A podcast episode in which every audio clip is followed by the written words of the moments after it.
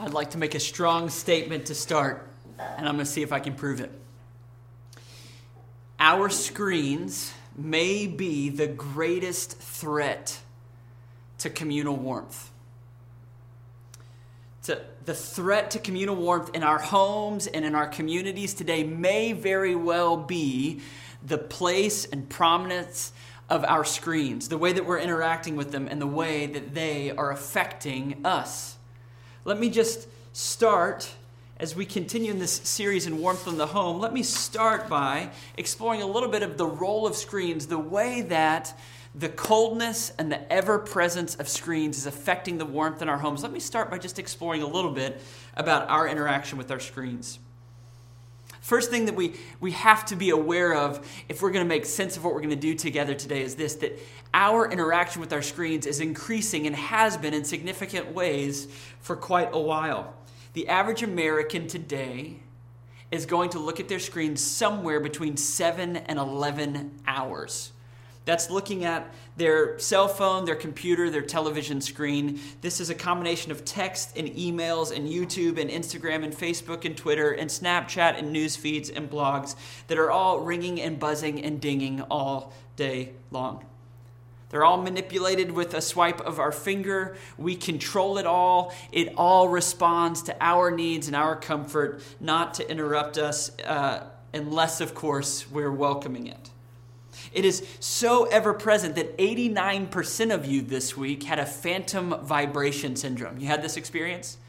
You're walking along and you're convinced that your phone is buzzing in your pocket and you pull it out to see what has happened and there's nothing there. You know the reason? Your central nervous system now reads itch as my phone is buzzing. It can't tell the difference between what's happening in your body and what's happening to your phone because they're slowly melding into one. Our technology is so ever present, it's actually beginning to reshape us. There are at least three significant effects I just want us to be aware of if we're going to make sense of our scriptures today and the way that we are going to continue to cultivate warmth. Three significant effects that your screens are having on you and my screens are having on me. The first is this they're altering our brains. They're actually altering our brains. Harvard Med School did some research and, and uh, produced some material along these lines saying that we've eliminated the space for boredom, which incidentally is the generation of most of our creativity. And so creativity is diminishing because we are constantly filling every, every spare moment with a screen, with information, with infotainment. There is a reduction of deep and sustained thought. Cal Newport's work entitled Deep Work is a really helpful read that helps us consider the reality that in a season where we are dealing with increasingly complex issues, we are increasingly less likely to think deeply about the world around us. That we don't have the capacity for sustained deep thought because we are constantly interrupted. We are a scattered people. Neil Postman, in his book Amusing Ourselves to Death, took two future dystopian views George Orwell's and Aldous Huxley's. George Orwell in 1984 said, Someday Big Brother is going to exercise his power, burn our books, and control our thoughts. Aldous Huxley in A Brave New World said, Someday we're going to be so inundated with trivialities that we cease to read the great books and nobody's going to have to burn them. Postman's argument is that Huxley's view, not Orwell's, has come true that we are a people that are so inundated with trivialities that we can't think deeply and in nuanced ways about the world around us anymore.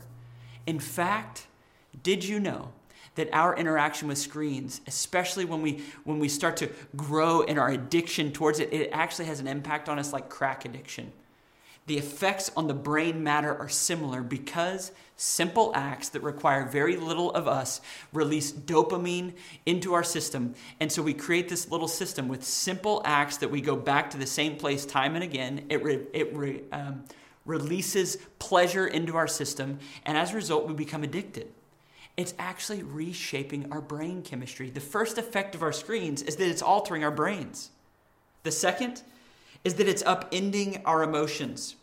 In the Journal of the Social and Clinical Psychology, there's a direct relationship that has been discovered in research between social media usage and loneliness and depression. Directly linked. that increased social media usage uh, relates to increased experiences of loneliness and depression, and decreased social media usage produces a decrease in a sense of loneliness and depression. This was published in the Journal of, of, Social and Clinical Psychology. It's affecting our emotional well being, it's altering our brains, and for that reason, the third impact of our screens is this it's transforming our relationships. It's transforming our relationships. We are distracted people. We are not unable to gauge in nuance. We are able to manipulate and control the relationships in our lives because we are a people that oftentimes are not dealing with human emotion real time. We receive text messages and we can answer them when we want to. We will answer them in the ways that we want to, but we're not even a people that make phone calls anymore because oftentimes we don't we don't want to be distractible in that way. And it's just so unruly to deal with people's emotions real time. So, particularly iGen, those who have been raised with internet since the beginning, they're starting and ending romantic relationships via text message. That we are a people that are controlling our world in a way that it doesn't affect us or demand anything of us in deep and emotional ways.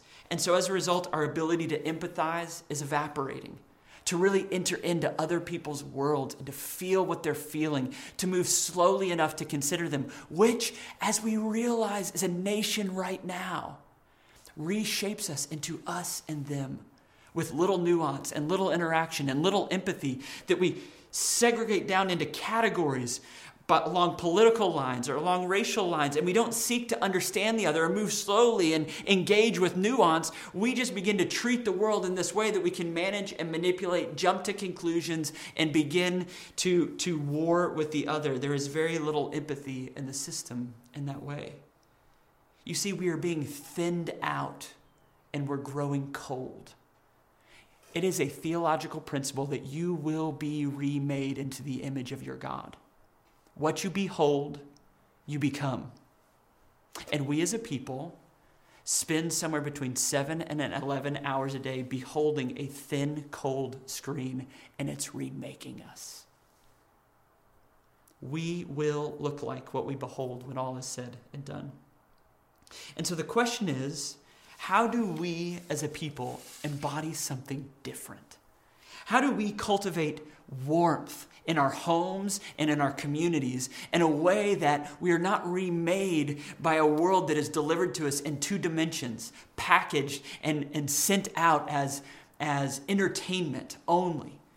But how do we engage in a real world with deep thought and nuance and empathy and emotion? How do we cultivate warmth in a world that is growing increasingly divided and cold? Even in our homes, the way the, the ever presence of screens are dividing us and robbing us of real vulnerability and real connection. What I'd like for us to do this morning is to examine the gifts of incarnation. Because I am convinced that we will be a people that cultivate warmth in the face of our cold screens. We will cultivate a compelling warmth that swamps our screens if and when we receive and we give the gifts of incarnation. And so, in order to make sense of this, I'm going to invite you to open the scriptures with me to John chapter 1. These verses will be on the bottom of your screen, but I'd love it if you had your Bible open with me and we're able to look at it. We're going to look at two verses from John chapter 1. Two verses, that's it today. Verse 14 and verse 18, because in these two verses, what we get is the gifts of incarnation. This is John's introduction to his gospel as he's introducing us to King Jesus. And he's showing us what does it look like that Jesus took on flesh, that, that he was incarnate, that he entered into the system. And what are the gifts that uh, emerge from living an incarnated life? We're going to see this in Jesus' story in John chapter 1, verses 14 and 18. So permit me to remind you, just before we read these verses, what the prophet Isaiah says about the text says that the grass withers and the flowers fade, but the word of God will stand forever. We would be really wise to pay attention. John chapter 1, verse 14. And the word became flesh. The word here is referencing Jesus. He became flesh and he dwelt among us.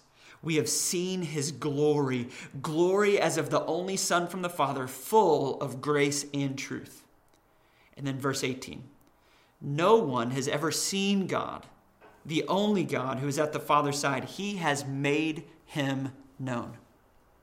Here are two verses in John's introduction that are explaining what does it mean that Jesus came near? What does it look like that he took on flesh? And baked into these verses are two gifts of incarnation that we must receive and give if we're going to cultivate warmth in our communities and in our homes. The first gift is this. It's the gift of presence. Presence, nearness, withness. Did you hear it in verse 14 that it says that the word became flesh and dwelt among us? That word for dwelt among us is a very specific term that John has selected on purpose because it carries a bunch of theological weight with it. In fact, that word, if we were just to look at that word throughout the whole of the scriptures, it would tell the story of the whole Bible. And I want to do that just in a couple of minutes. Let's do a biblical theology around that word. That word is tabernacle. Jesus tabernacled among us. I want to tell you the story of the Bible through the word tabernacle in about four minutes. Stick with me as we go on this journey together. Deuteronomy chapter 6, God has just set his people free from Egypt. And he shows up in all of his power and all of his glory, lightning striking as he speaks to the whole of the people. And when he finishes speaking to them out of the cloud of his glory and his power, they say something to Moses. They say, Don't let that happen again. If we are in the presence of God, we will die. We cannot behold the fullness of his glory. So you be our mediator. Go up on the mountain for us. And the reality is that the question of the Bible is this How can a holy God dwell among a sinful people? That's what they were recognizing. So Moses went up on the mountain and he came back. And by the time he comes back in Exodus chapter 26, he has, among other things, instructions for the building of the tabernacle. And the tabernacle was the tent that was in the middle of the people of God, where God's presence would exist so that a holy God could dwell amongst the sinful people. This was going to be the location where God would meet with the priest and they would disperse his word and his commands for the good of the people. And there was the, the tabernacle. In 1 Kings, we see, uh, in 1 Kings 6 through 8, we see that Solomon constructs the temple and the tabernacle that was a tent becomes the temple in Jerusalem, the place of God's presence and power. And then by the time we get to the New Testament, we get to John chapter 1, and here's John saying, Let me tell you where God's presence is mediated for the world. It's in Jesus. He is the, the tabernacle. And that tabernacle becomes a temple as his presence gets poured out on his people. We read in Luke chapter 23 that as he breathed his laugh, something happened in the temple. The veil was torn from top to bottom, and the presence of God was in the holiest of holies, poured out.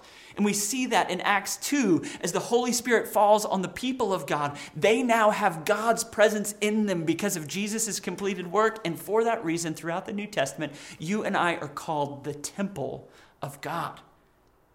And one day, Revelation 21, verse 3, God will come and he will tabernacle with his people fully and finally. The presence of God will be with us and tears and sadness will be no more. That is the story of the bible. How can people be with God? Listen to me brothers and sisters. What John 1:14 is saying is this. God has gone to great lengths to be with us. Because withness has great power, presence has great power. We know this, don't we? I've seen it with my, with my boys growing up on the nights where they have a night terror and they wake afraid. They don't need me to do anything or say anything. All they need is to know that I'm with them. I remember my middle son at moments when he would have these bad dreams. I'd go sit on the end of his bed and he would lay there, and every minute or two, he'd do this. All he wanted to know is is dad still there? Is he with me? Because withness that was all that was required to create safety and comfort and strength. And it's not just for children, we know this.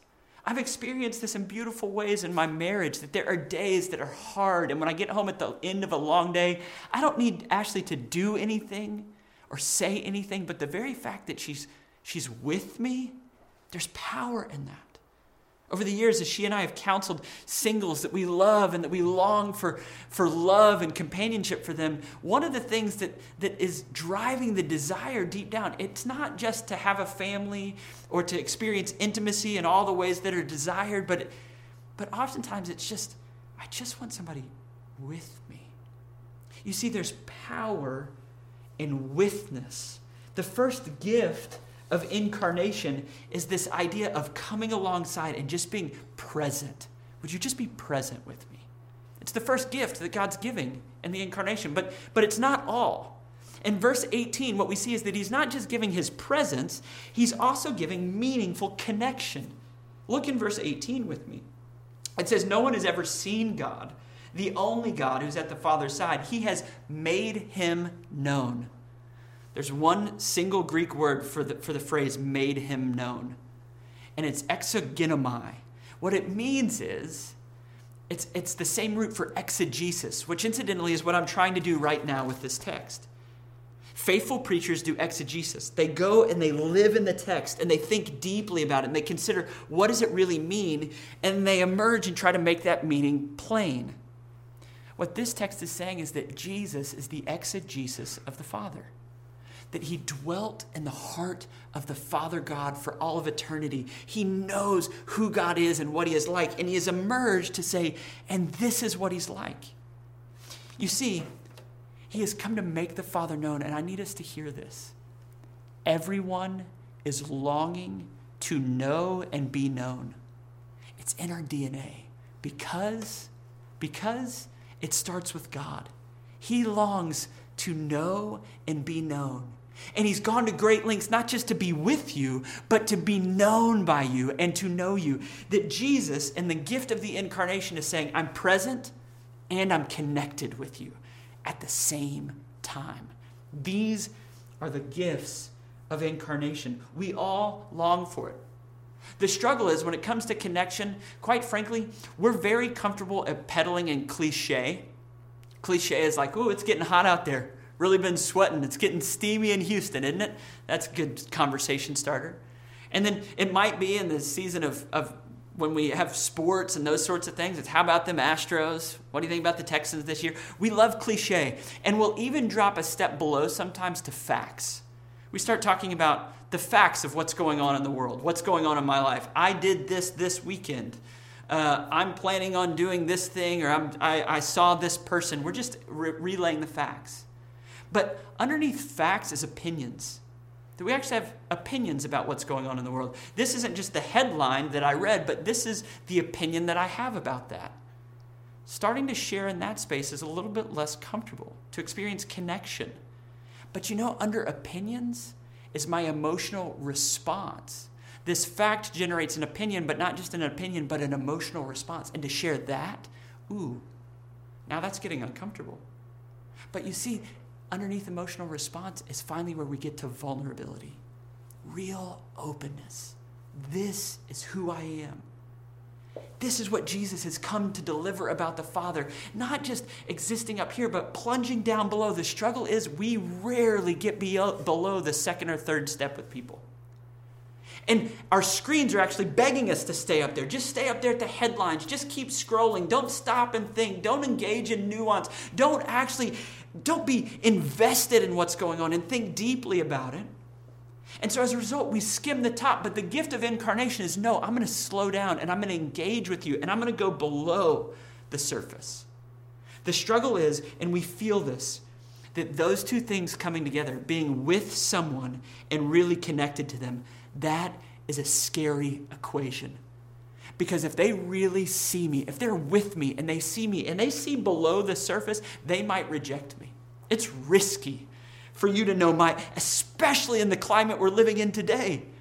To have opinions and emotional responses, to be vulnerable about what's going on in the world around us, we go, I don't think I'm dancing into those waters. And so as a result, we retreat and we miss connection. You see, the invitation is to have both of these simultaneously, to be bold and to be risky. That's where warmth comes from.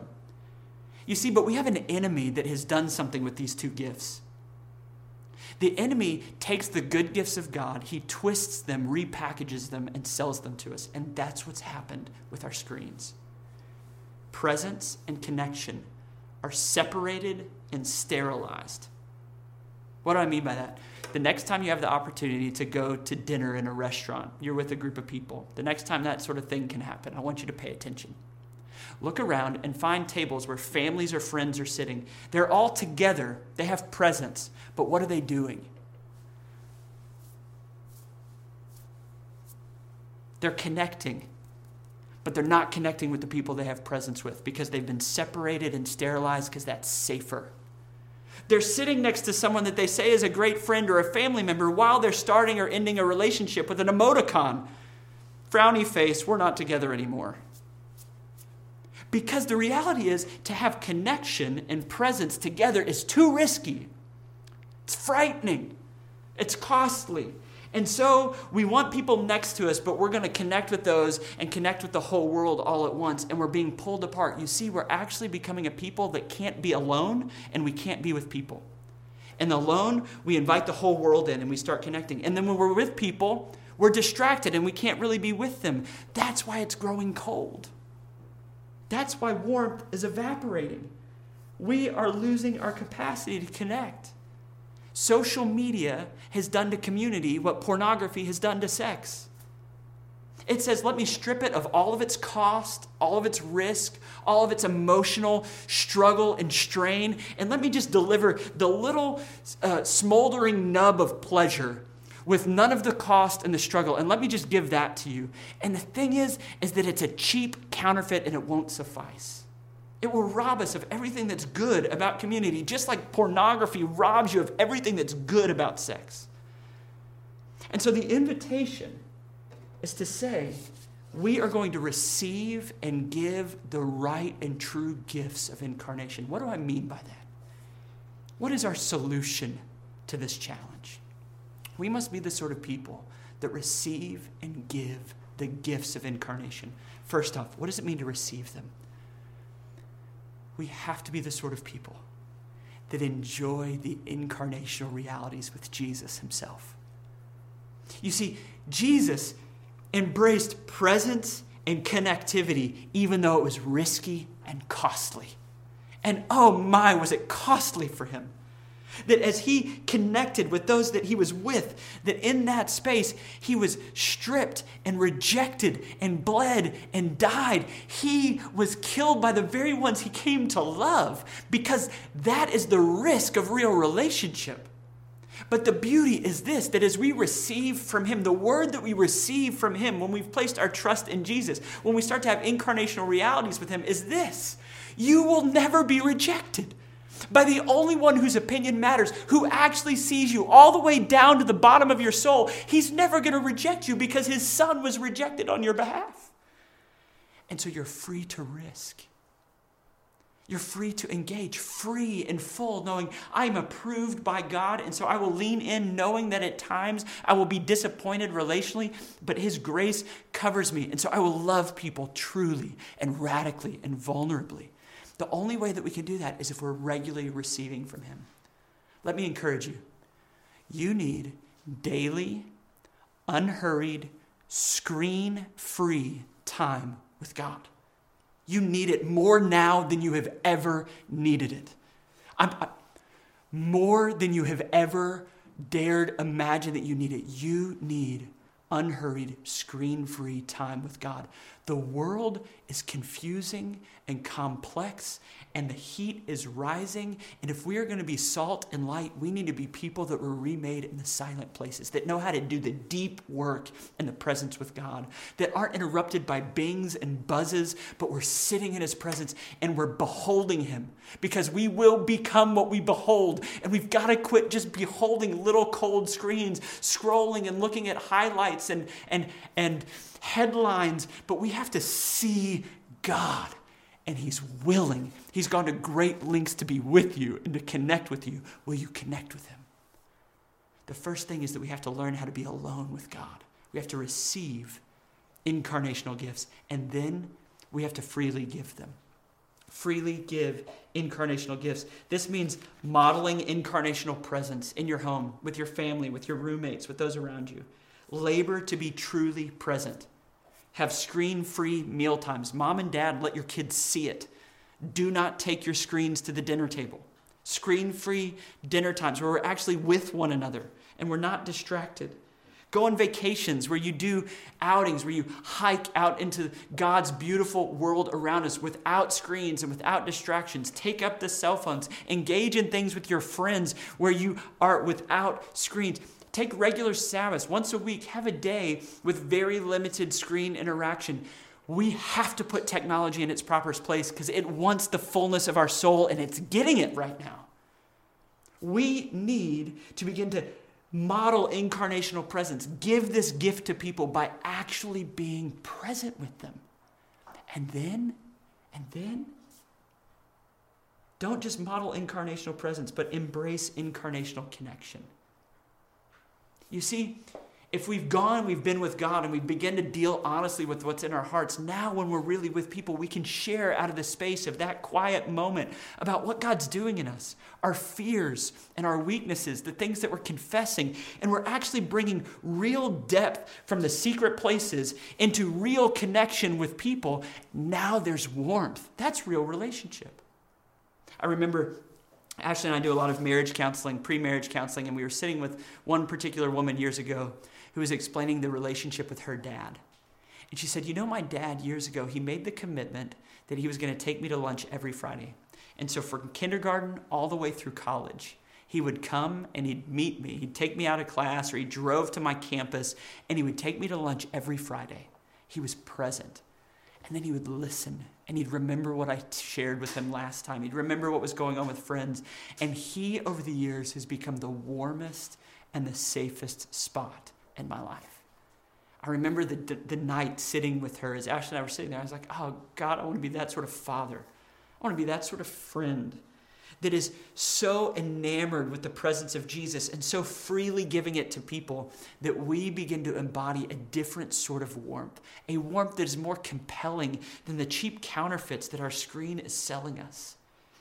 We need to be a people that understand what it is to to receive deeply from Jesus the gifts of incarnation.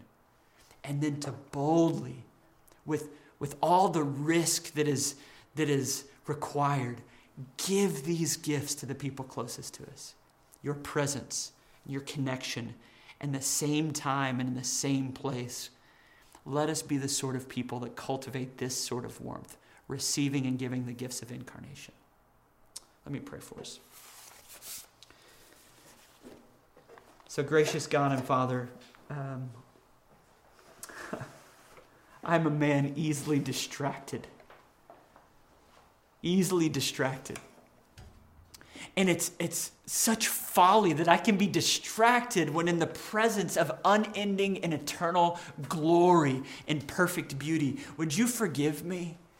Forgive me for giving everything else my attention and my focus. Would you forgive us as a people and Win our hearts all over again. Give us eyes to see, see you for who you are, to rejoice in you, to set our gaze on you, God. And I pray that as it relates to the relationships in our homes and with our friends, that we would be the sort of people that give deeply and truly of our presence and of our connection, withness and vulnerability, and that as we as we spend the time with kids and spouses and roommates, I pray that our homes and our community would be of a different sort. That we would shine brightly in this world that is in desperate need for warmth connection and understanding and empathy. Make it true. By your grace, by the goodness of your gospel, would you make it true in us? We pray it for your glory, God.